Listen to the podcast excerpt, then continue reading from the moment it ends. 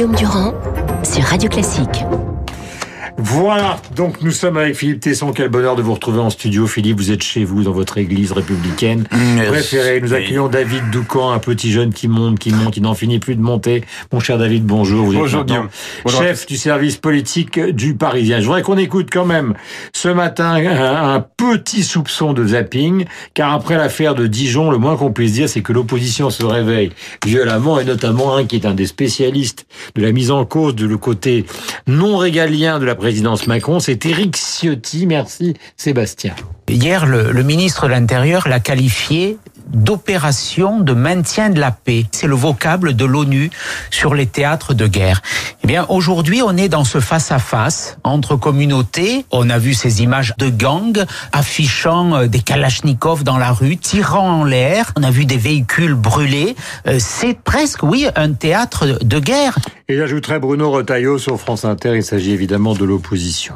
C'est terrible, c'est une violence. Et quand je pense que certains voudraient désarmer les policiers, y compris d'ailleurs le ministre de l'Intérieur lui-même, alors qu'ils sont au premier rang de la violence. Ce ne sont pas eux qui sont les propagateurs de la violence, c'est eux qui subissent la violence. Je voudrais simplement rappeler que chaque jour qui passe, il y a à peu près cent dix gendarmes, policiers ou sapeurs-pompiers qui en sont les victimes des outrages ou des violences physiques. Voilà donc Bruno Retailleau, quand il parlait évidemment de désarmer les policiers, il faisait surtout euh, allusion à des propos donc de Jean-Luc Mélenchon. David, nous allons commencer par David, puisque c'est la première fois qu'il vient. Bien sûr. Cet homme. C'est normal de lui rendre hommage. Depuis le départ, plus. Castaner est contesté. C'est qu'il était à peine arrivé à Beauvau. Il faut se souvenir euh, que cette arrivée à Beauvau s'est passée dans des conditions très particulières. Mmh. Après donc le départ de, de Gérard Collomb, il est contesté, il est contesté, il est contesté. Là, on est dans des scènes de guerre, mais pourtant il reste. Il va rester longtemps, d'après vous ? Départ de Gérard Collomb, qui avait été à l'époque vécu par, comme une blessure personnelle par Emmanuel Macron, et il avait besoin pour la place Beauvau de quelqu'un en qui euh, il avait une confiance absolue. Il ne pouvait pas y avoir le moindre doute quant à la loyauté de la personnalité qu'il allait mettre place Beauvau. Et ce sont, c'est là la raison pour laquelle Christophe Castaner a été nommé. Pour moi, il y a un moment de bascule dans le parcours de Christophe Castaner place Beauvau. Ce n'est pas euh, l'anecdote d'une auto, cette boîte de nuit où euh, des photos avaient été prises, ce n'est pas ça. Pour moi, c'est le moment où, pendant la crise des Gilets jaunes, euh, des manifestants ont essayé d'entrer dans un hôpital Euh, parisien, et que le ministre de l'Intérieur a déclaré euh, il y a euh, eu une attaque, euh, il a il, une, euh, un assaut a été lancé, euh, je me souviens plus exactement de sa formule, contre un hôpital parisien, ce qui s'est révélé être faux. Mm-hmm. Et ça, c'est un gros problème, parce que la parole du ministre de l'Intérieur, elle doit être euh, inattaquable. Il ne peut pas y avoir de doute mm-hmm. quant à la prise de parole d'un ministre de l'Intérieur. Mais le doute sur Castaner et sa compétence, puisqu'on l'a accompagné de Laurent Nunez, lui est un homme qui vient de la maison, il y a depuis le début. Donc ouais. là, on vient quand même de franchir. Et on, je, c'est, c'est là que je vous pose la question, mon cher Philippe. Vous allez compléter le propos de David qui y reviendra. Là, on vient de franchir enfin, des scènes de guerre où des gens sont armés des deux côtés. Et les Tchétchènes, on en a entendu un ce matin sur une radio concurrente que connaît bien David parce qu'il en vient, c'est européen, qui dit que nous, on se passe de la police euh, pour se, pour régler nos comptes, on, on y va nous-mêmes. C'est quand même quelque chose qu'on a rarement vu, si ce n'est à Nice, car il y avait une communauté tchétchène extrêmement violente oh bah, entre Nice et Monaco. Oui, attention, tel que vous dites les choses. Ah bah, on peut, on peut pas rendre responsable euh, Castaner de ses accidents de parcours, si je puis dire, de ses dysfonctionnements. Euh, c'est ce qui semble, à vous entendre, c'est ce qui pourrait sembler. Ça, je n'irai pas jusque-là. Euh, Castaner n'a rien à voir avec ses, avec les, les, comment dirais-je, enfin, avec les excès de, de, de langage et d'action des, des, des, des, des, des délinquants les plus... Ah mais au départ de l'action, il n'y est pour rien, mais dans la résolution de cette affaire, il est pour beaucoup. La de... preuve, c'est qu'on mais, en, mais, on mais envoie vous... Laurent Nunez sur place. Attendez, vous parlez de quoi, la résolution de cette action ? Vous parlez de ses propos euh, euh, imprudents, c'est le moins qu'on puisse dire, de l'autre non, jour. Moi, je parle d'abord de l'affaire de Dijon. Voilà. Ben, oui, da, oui, da, oui, mais on ne peut pas séparer les deux choses. L'affaire de... Le, c'est, c'est très facile, après, après le, le, vraiment le, le, la, la gaffe incroyable, inimaginable, et, et d'ailleurs, de ça, on pourrait parler aussi, d'où vient-elle, cette gaffe ? Est-ce qu'il n'y a pas en amont, est-ce qu'il n'y a pas derrière, quelque quelque chose qui pourrait laisser à penser que Castaner n'a fait finalement qu'obéir à une consigne et qu'il a lui... Je, je dis Christ, pas. Vous oui, mais c'est beaucoup plus important. Je suis votre Champollion et vous êtes un hiéroglyphe. C'est-à-dire qu'en fait, quand il a parlé de cette histoire d'étranglement après la manifestation des jeunes, et puis maintenant on revient à l'étranglement qui a été supprimé, vous suggérez, en bon hiéroglyphe, que finalement c'est le président de la République qui lui aurait dit « on se calme pour calmer la jeunesse car il a peur des manifestations ». Oui, et c'est ça. ça. Je suis bien votre Champollion. Probable. Ouais. Ça, ça n'est ce pas coup de fil a eu lieu, David. Oui, mais attendez, ça me semble. Attendez, plus. attendez, il va vous donner. Est-ce que ce coup de fil a eu lieu du président de la République et Castaner? Je, je, je n'ai pas encore la capacité de mettre sur écoute Exactement. les conversations entre le chef de l'État et son ministre de l'Intérieur. Et bien heureusement. Non, mais je vais vous dire quelque chose. Pour le cas de Christophe Castaner, il y a plus grand monde aujourd'hui au sein du gouvernement, dans la majorité, qui croit que Christophe Castaner va pouvoir rester place Beauvau. Voilà, ça il faut, il faut le dire. Vous ne pouvez pas croiser aujourd'hui un ministre, un haut responsable de la majorité sans qu'il vous dise « écoutez, c'est fini ». Voilà. Donc, le remaniement, on sait tous qu'il devrait intervenir entre le vingt-huit juin, voilà, entre la, le second tour municipal et le quatorze juillet. Je pense que ce point-là ne fait peu, ne fait que peu de suspense. Hmm. Mais le problème, si vous voulez, de, de, de, de Christophe Castaner, le, le vrai souci, c'est le moment où il a donné le sentiment aux policiers qu'il les lâchait. Hum. Je veux dire, c'est ça. C'est-à-dire qu'aujourd'hui, en France, vous ne pouvez pas être ministre de l'Intérieur et laisser imaginer une seule seconde que vous n'êtes pas en soutien absolu hum. de vos policiers, dans le respect de l'état de droit, bien sûr. Mais vous ne pouvez pas donner le sentiment que vous accablez les forces que vous dirigez. Pourquoi ? Parce que la société française hum. est dans une situation de tension absolument euh, mmh. exceptionnel. Et souvent, par exemple, Philippe a décrit euh, avec une grande perfidie, une extraordinaire méchanceté le quinquennat d'Emmanuel, de François Hollande, mais toujours épargné Bernard Cazeneuve, qui était considéré pendant la période du Bataclan comme un ministre de l'Intérieur à la fois digne et compétent. Mmh. Donc le ministère de l'Intérieur, qu'il ait été occupé par Clémenceau, Villepin, Sarkozy, Valls, et cetera, est un ministère clé, Philippe. Il est le révélateur d'un pouvoir. Oui. Donc ça ne peut pas durer. Mais alors maintenant, je vous retourne la question et je redeviens le Champollion du hiéroglyphe que vous êtes. Macron, depuis le début, vous l'avez aimé. Vous dites que finalement, il est un petit peu bizarre en ce moment. La preuve, ces coups de fil qui sont passés ou fluctuants. Est-ce qu'après le discours de l'autre soir, vous continuez à considérer qu'il y a quelque chose qui n'est pas très lisible dans sa position ? Oh ben, tout à fait, mais il y a très longtemps, ça a été très rapide, ma conversion, si je puis dire. Ma conversion, c'est à une intuition qui est une, euh, que, que j'ai eue très rapidement. Je ne suis pas le seul. Et c'est, c'est peut-être même un peu pour ça qu'on l'a aimé. C'est parce qu'il était très original. Dans l'originalité, il y a l'imprévisibilité. Il est très, il l'a encore été. Je considère que dimanche soir, il a encore été, à mes yeux, très très original. Le, la, la défi, la, l'évocation d'un nouveau chemin, sans qu'on sache encore très très bien ce que sera ce nouveau chemin, c'est ce qui le rend à la fois très original, très imprévisible et parfois très très très gaffeur. Je ne suis J'ouvre une parenthèse.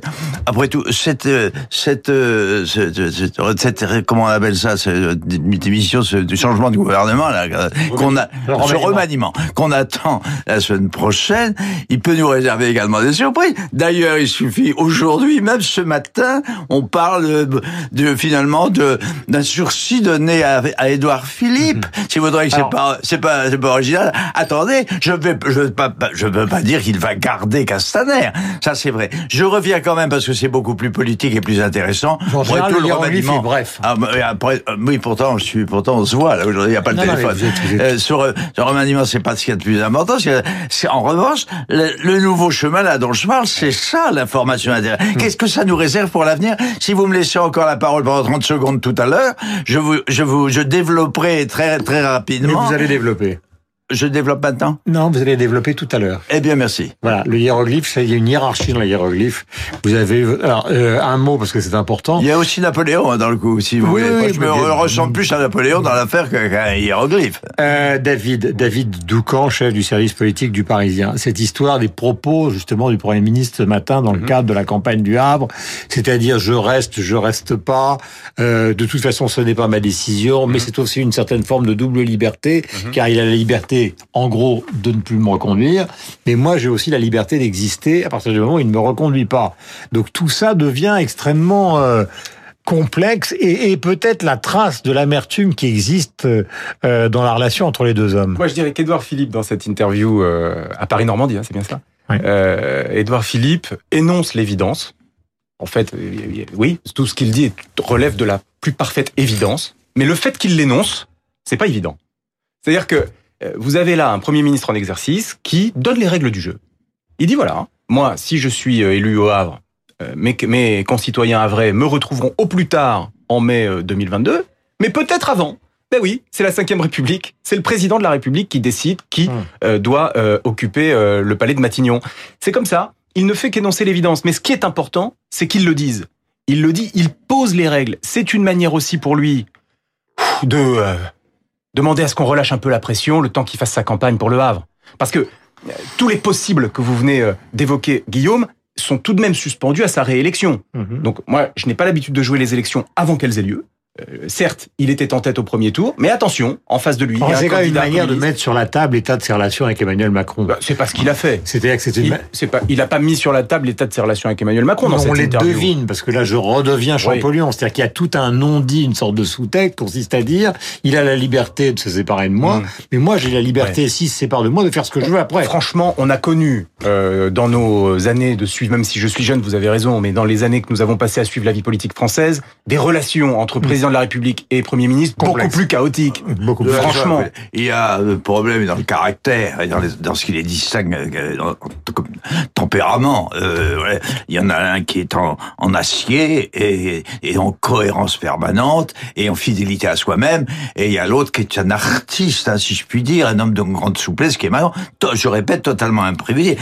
Et il a, écoutez, moi je l'ai retenu, j'ai écouté très attentivement et relu. Et on en termine, mon cher Philippe. Il y a absolument tout et son contraire. Et on peut dire tout et son et le complément. Et l'un est d'ailleurs est complémentaire de l'autre, mais complémentaire, ça veut, ça, ça veut dire forcément, ça aboutit finalement à la complémentarité, ça aboutit à un choc. Dans le discours de dimanche, je suis très très très très rapide là-dessus, si vous voulez. Il y a tout, il y a les fondamentaux euh, resteront les mêmes, c'est ça que je veux dire.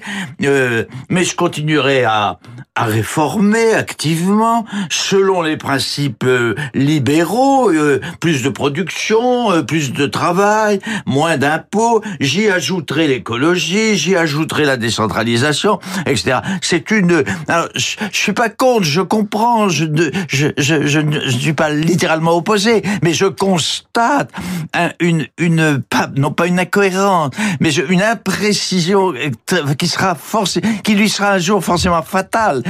C'est tout, je suis clair, c'est tout ce que je veux dire. David, pendant très longtemps, on a dit, euh, beaucoup de gens le disent d'ailleurs, la force d'Emmanuel Macron, c'est qu'il n'y a personne face à lui.